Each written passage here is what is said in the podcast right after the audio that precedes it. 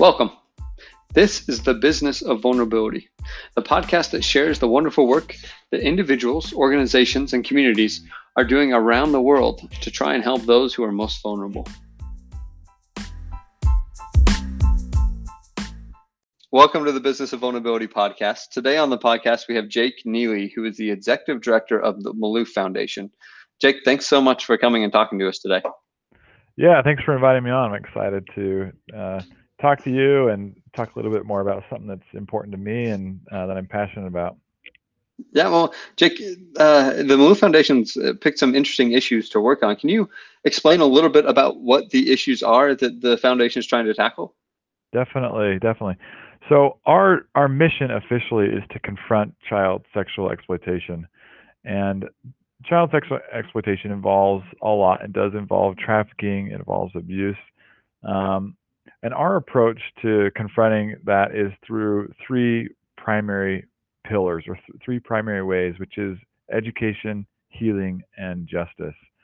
And um, we we you know chose those, and those are our focus areas after a couple of years of experience in working with various charities, uh, you know, working to make an impact, and found that um, holistically looking at an issue uh, those are focus areas in, in which you know were really important and it could impact uh, more of a wider spectrum. And so, um, and, and that's where we are today. Awesome. Why? What was the the origination of this? Why are these the issues that, that you decided to pick as a foundation to tackle? Yeah, that's a good question. So Malouf Foundation started in 2016, and our mission was quite broad. It was really to help people during difficult times with basic needs. And being in Cache Valley, Utah, so the northern part of Utah, we worked a lot with our local charities from domestic violence shelters to foster care um, and advocacy centers, uh, you know, in, in this part of the state. And um, it was through those organizations that we started to learn a little bit more about what kids, especially, were dealing with. And, you know, we don't have necessarily any experience, but as citizens in a country, really is humans that uh, have have the ability to care for one another. Um, we have a responsibility to care for the most vulnerable, which, which is kids. And you know, there's really not any worse crime, uh, and and then on the flip side, any greater cause than to help children that are being abused in, in the worst way, and um, and to confront a criminal problem that that is the fastest growing criminal enterprise in the world right now, which you know which is human trafficking. Um, to really work to confront that at a high level and um, and support in a in a deeper way. One of the things that's unique about Malouf Foundation is that we are actually closely tied to a for-profit company um, called Malouf. Malouf makes products for the home, um, every everything from you know beds to furniture, and then has a number of other business units. And so the mission of the organization and you know the its existence revolves around uh, benefiting people and helping people. In fact, it's officially a B Corp. Um, and so the fulfillment of our doing good for the company really wraps up in the work that Malouf Foundation does.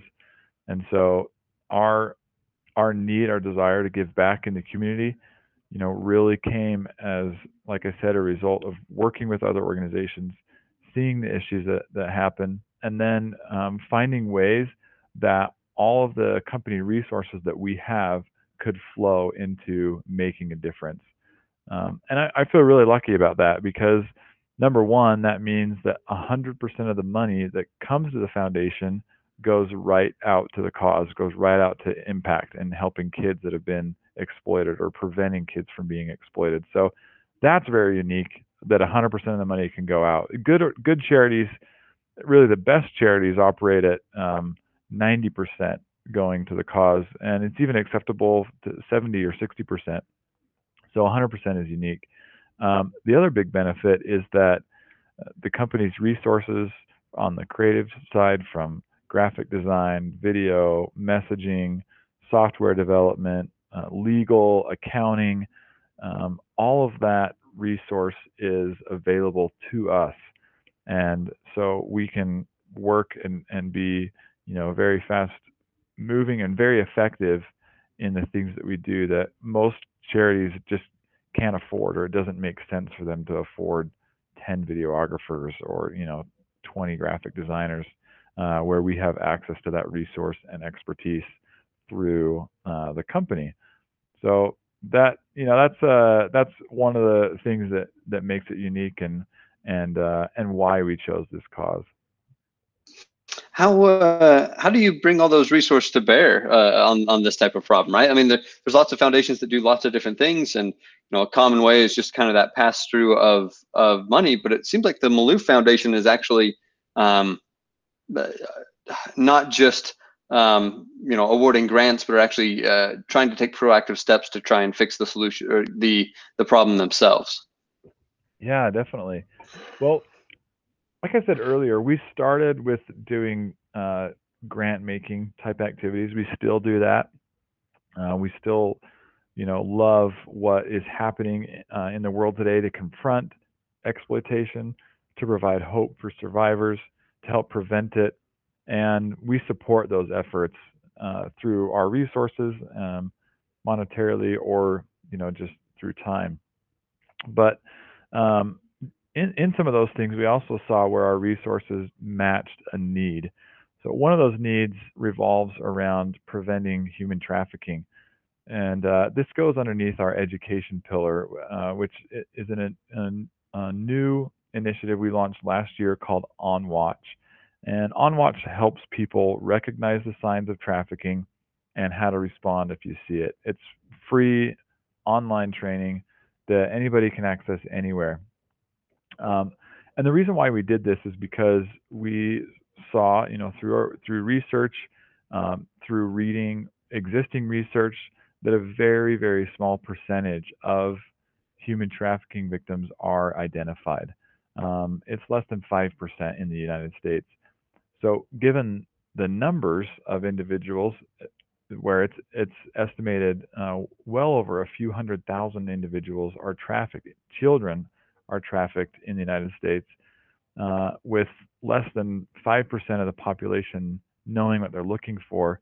There is a big gap, and uh, using the resources that we have, like I said earlier, from video team to graphic design, you know, award-winning uh, people that we could bring that together and create an, a free online training platform that could help people in uh, real legitimate ways to understand what trafficking looks like. So, On Watches uh, has been a huge success since its launch in September. We've trained over 16,000 people, and um, we don't push donations. It's like I said, it's always free but sometimes people choose to donate, and enough did that we raised over $40,000 and helped open um, and, and, funded the opening of a transitional aftercare home in Montana uh, at the end of 2020.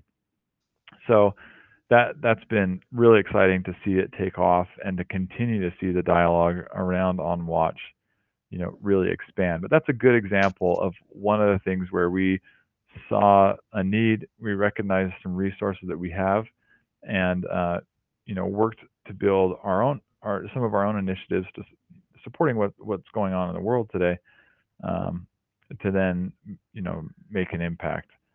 So yeah, that's, we that's really cool. Yeah, definitely. I, I just want to say one thing. We we encourage everyone to do the training, and and you just go to iamonwatch.org and click start the training and you're in. So, you know, if anyone takes something away from this, uh, remember that URL, i iamonwatch.org, and uh, hit hit the training. How long does somebody? Uh, how long does the training take if someone wants to take it? That's a good question. In total, the training takes about 60 minutes if you were to do it in one session. There are 10 modules uh, with two additional learning modules coming uh, and, and starting to roll out. But those can be done, you know, whenever you have time. You can you can do one module at a time. So I just say five minutes a day for 10 days, and and you'll be done. It saves your progress, and then when you're done, you get a certificate of completion. Uh, you know, we see a lot of business businesses getting involved.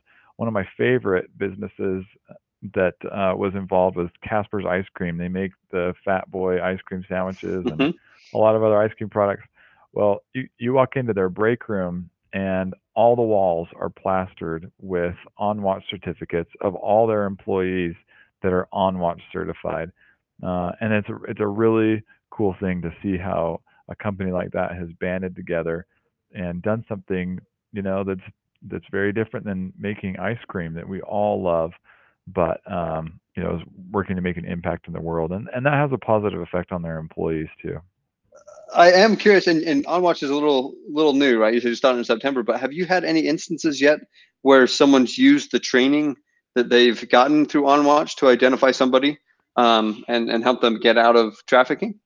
Yeah, we have. So the first two individuals that were identified and rescued were actually family members of people that took the training, which didn't come as a surprise to us, but um, but it's surprising to a lot of people to hear that the reality is 40% of individuals that are trafficked in the U.S. are trafficked by family members. So um, the first two that uh, we heard of that were identified, one was the grandmother of a younger girl, and the, another was an uncle. And uh, through some of our law enforcement contacts, they shared the training with people in their community, their friends. Um, two of those in, individuals who took the training then called and reported um, their granddaughter or their their niece. And so, yeah, and we and we we continue to you know find ways to have that that reporting come back. Uh, but obviously, you know the the best place to report is with law enforcement.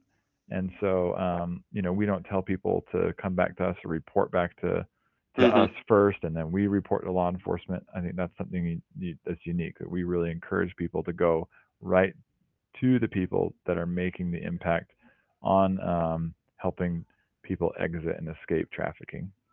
Wow, that, that's awesome. I honestly, I, I didn't expect you to have any to, to start this, it being being kind of that new, but but that's that's amazing. And obviously, those are just the ones that have come back and told you. You're probably making even greater yeah. impact than you realize. Um, wow. So I guess you know you've taken this big step in in on watch. Like, what's what's next for for you as a foundation? What are the next things you're trying to tackle to try and move um, this issue forward? So some of our other initiatives under education, healing, and justice um, are forthcoming, and some are ready to go. One of the forthcoming ones uh, that's a sister to OnWatch that's underneath the raise, or, or excuse, that's underneath the education pillar, is a new app called Raise that will help educate parents on how to keep their kids safe and healthy with technology, and especially at the end, avoiding online predators. So today, you know, we live in a world where most parents are not digital natives. They didn't grow up with a smartphone, but they've got kids that are uh, getting smartphones at a younger and younger age. And most of the time, that interaction looks like a parent, you know, handing a child a phone and saying, "Be safe, be careful." Uh, sometimes, you know, at Christmas, someone will open up a box and it's an iPhone, and they're really excited about it, and the kid knows how to use it and get around things better than the parent does.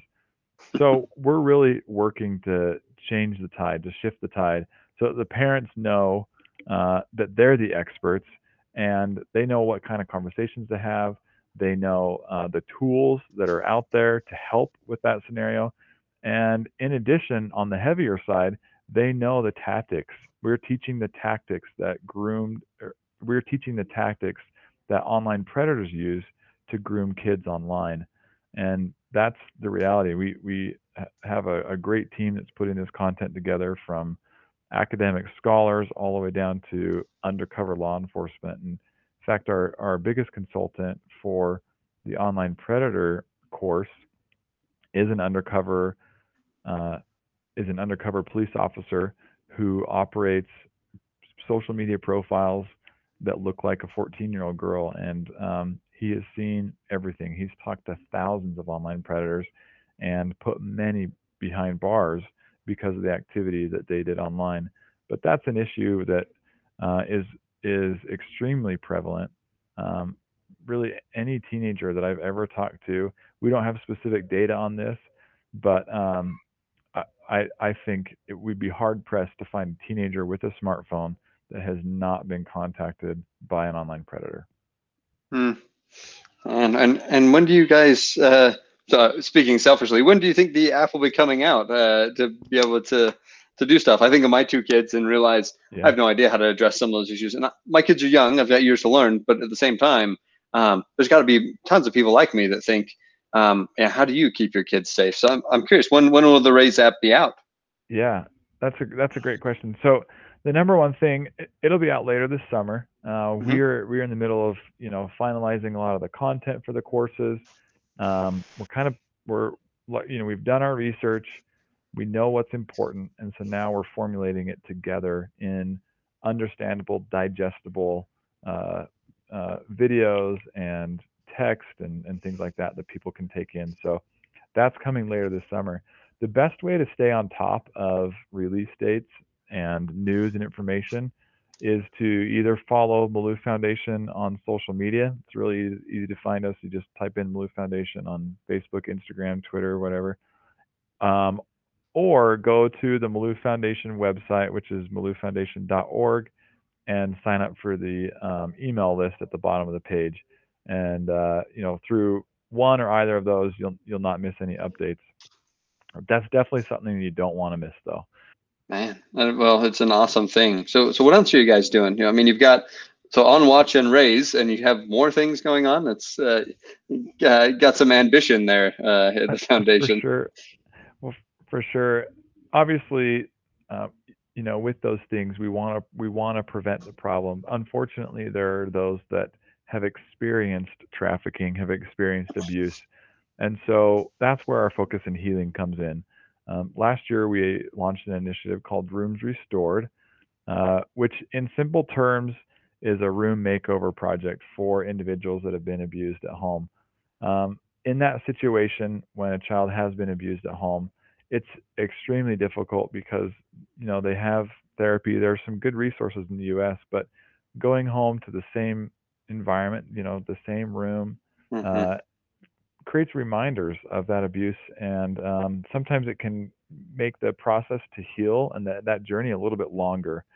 So, with Rooms Restored, uh, we simply work with individuals and families uh, to change the bedroom environment, give the child a little bit some control over the decision making, what colors they like, you know, if they're into um, dinosaurs or cars or princesses or whatever that might be, or you know, uh, a music band or something like that, learn about their interests, and then um, using the using the product that our, the for-profit company makes, we'll donate the bed and um, furniture and things, and and redo that environment for them, so that they can have a place that is their own, uh, that doesn't remind them of abuse, and that can uh, help uh, put them on their their path to journey or, or help move them on that path of healing a little bit quicker. So um, that's been an incredible uh, initiative to be a part of and to and to see the impact that that can make. It's an interesting um, example of you using the resources of the the parent corporation, um, right? Like you, you mentioned the kind of the intangible resources, the the software development, the you know legal help, um, but as a, a group that makes stuff for homes, um, it, it's a really uh, great melding of what what the corporation does and what the foundation does together. Definitely, and that's what I always say with people that um, that's what I would say with people who who want to get involved. The number one thing you can do is look at your sphere of influence, who it is that you know, what it is that you do, um, what impact that you know that you can make, and and use that first. Do something with that first and foremost. Um, and you know, be becoming aware, educating what issues look like, and then seeing how you could apply that to you, your life, your influence, whatever that is. Um, that's how you can make the greatest impact. And then it grows after that. Just as our influence grows in life, um, from the time we were a kid to the you know to the age that we are now, whatever that age is, uh, our influence changes and grows. And so, uh, you know, aligning yourself and your influence and resources with doing good and in, in our case helping to confront child sexual exploitation results in uh, some important things and so those ideas have come out of you know looking at the problem, really, really understanding the problem, and then seeing how we could help make an impact. And and I think that's that's another thing that's important is understanding the problem. Um, if you start doing something, you start using your influence. Maybe you start an initiative, you start a program, or maybe you go so far to start a nonprofit, or you start a new division at your company uh, that can make an impact in something. And then down the road, you find that the solution you created at one time with the influence you had or the knowledge you had of a project um, could be changed, or you could go a completely different direction to impact the problem in a greater way. But that's most important. It's not, sometimes uh, nonprofits get too married to the solution mm. and uh, and they forget the problem they're, that they're trying to solve and then the solution that they make becomes more important than the the cause and the issue mm. that they're trying trying to solve. So I know that was a little bit of a tangent on, um, you know, how people can get involved with the influence, but or how we got involved with Rooms Restored. But th- that's the reality. That's how that's how those things come about. Hey, it, it is a good tangent, and we'll take it. Is is sage advice? Um, you know, it's a uh, I, I once heard a quote that fits well, I think, along with that, where it says, you know, never let a problem be solved get in the way of a person to be helped or, you know, a person to be healed. Um, yeah. And sometimes I think nonprofits do that, right? Like you, you can accidentally um, have the solution be the focus as opposed to the people. Um, and so it's it's great advice. Well, um, you know, with everything that you've got going on at the foundation, um, and and obviously supported by the, the the corporation, but how can how can people help? Like if I'm just you know sitting listening to this and you know say I'm just an average you know software developer or or worker or whatever it is, um, how can I help? And then for those who are listening that maybe are leaders in nonprofits or leaders at the government level, how can how can I help? What are the various ways people can help the foundation um, make its work move forward at, at a more expedited rate? The, the first thing I would tell people is to go to iamonwatch.org do the training and find ways that you can bring that to the people in your community. Um, it will help people in your community. And unfortunately, trafficking isn't something that's isolated to one part of town, uh, one area of the United States, uh, one country in the world. It is it is in every community. Um, and so, bringing on Watch to your community after taking it yourself is a really good is a is a really good place to start. And like I said earlier, uh, when you do the OnWatch training and think about your influence, um, you'll you'll be inspired to think of ways to help to make an impact. Um, we had somebody in our company. He's in charge of logistics, and he did the training and loved it. And then he started talking to um, the the partners that he works with, the, the logistics companies, and uh, and shared with them about OnWatch, how it could make an impact for their business and how how it could ultimately help people in our world. And then that company has taken it, has taken the training, they've trained all their employees, and then they've passed it to three other sister companies. So it snowballed into 400 people doing the training. And then those organizational leaders did the training, looked at their influence, again, took it to all their people, and they're actually putting decals on all of their trucks uh, that help raise awareness about trafficking and then get more people involved. So that snowball effect is huge. So because of one person who talks to, you know, a handful of trucking companies, uh, 400 people are immediately getting trained uh, with stickers on hundreds of trucks that are driving around the entire United States to help spread awareness about human trafficking. So um, there are many other stories ab- about that. Um, one other story I could share that's that's really impactful. Um, uh, a friend of mine works in supply chain in product procurement internationally, and um, he invited one of his business associates to an event that uh, was put on about two years ago. Um, we to an event that we put on about two years ago, and uh, he was impacted a lot. This uh, business partner, his name's Lee, he was really impacted, uh, saw uh, a need, and um, and has always thought about ways that he could help. Now, since then, he's moved to another country um, and he's really become integrated in the culture and has made some very deep connections with the federal police uh, in that particular country and uh, and is now working to bring human trafficking training uh, you know to that country uh, through the federal police. So very high influence very high impact and came through one person inviting another one to an event to learn about human trafficking. So I've seen time and time again when somebody cares enough to share something with a friend, whether it's a text message, a post on social media, um, or you know, setting up a meeting where they're where they're you know even donating money at, at a lot of different levels. Um, having having that top of mind uh, is where you'll be inspired to do the biggest things in your world, in your sphere. Um, the second, the, the, second thing I'll just mention outside of doing the OnWatch training um, is to join the email list and follow on social media. Uh, we work with a, a lot of individuals that are leading the dialogue on what's happening in the world and how you can get involved. Uh, we have a great government relations team that's working to uh, change policy, uh, working to build new legislation that will help on those three areas of focus with education, healing, and justice.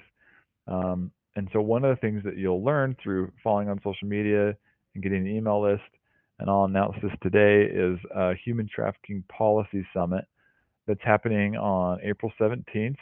Uh, we've got a lot of government leaders, senators, U.S. House of Representatives, um, down to local leaders in Utah, really the entire Utah de- delegation, um, and all the way to federal leaders from uh, the former National Security Advisor coming to speak on what you know what this looks like to uh, trafficking survivors, uh, what they've done to uh, other individuals that have really made an impact on trafficking.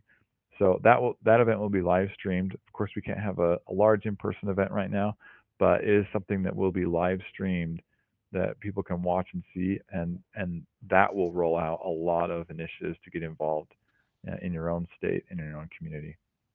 So if somebody wants to view the live stream, is the easiest way to follow, you know, social media or the newsletter to be able to get links and and more information about it? Yes. Yeah, okay. we'll be we'll be emailing a link uh, you can register for that live stream and uh, and get a link for that.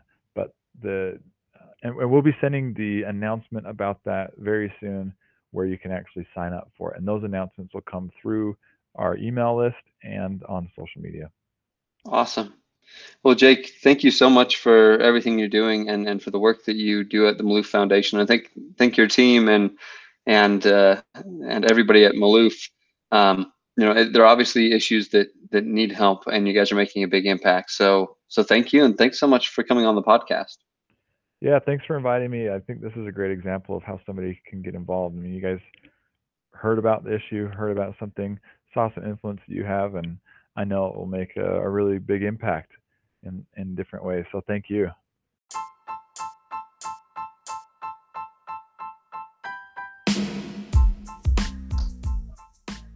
Thank you for listening to the business of vulnerability. If you or somebody you know would be a wonderful guest for our next recording, please let us know at Team Pulse. It's T E A M P U L S E at pulseforgood.com. Thank you.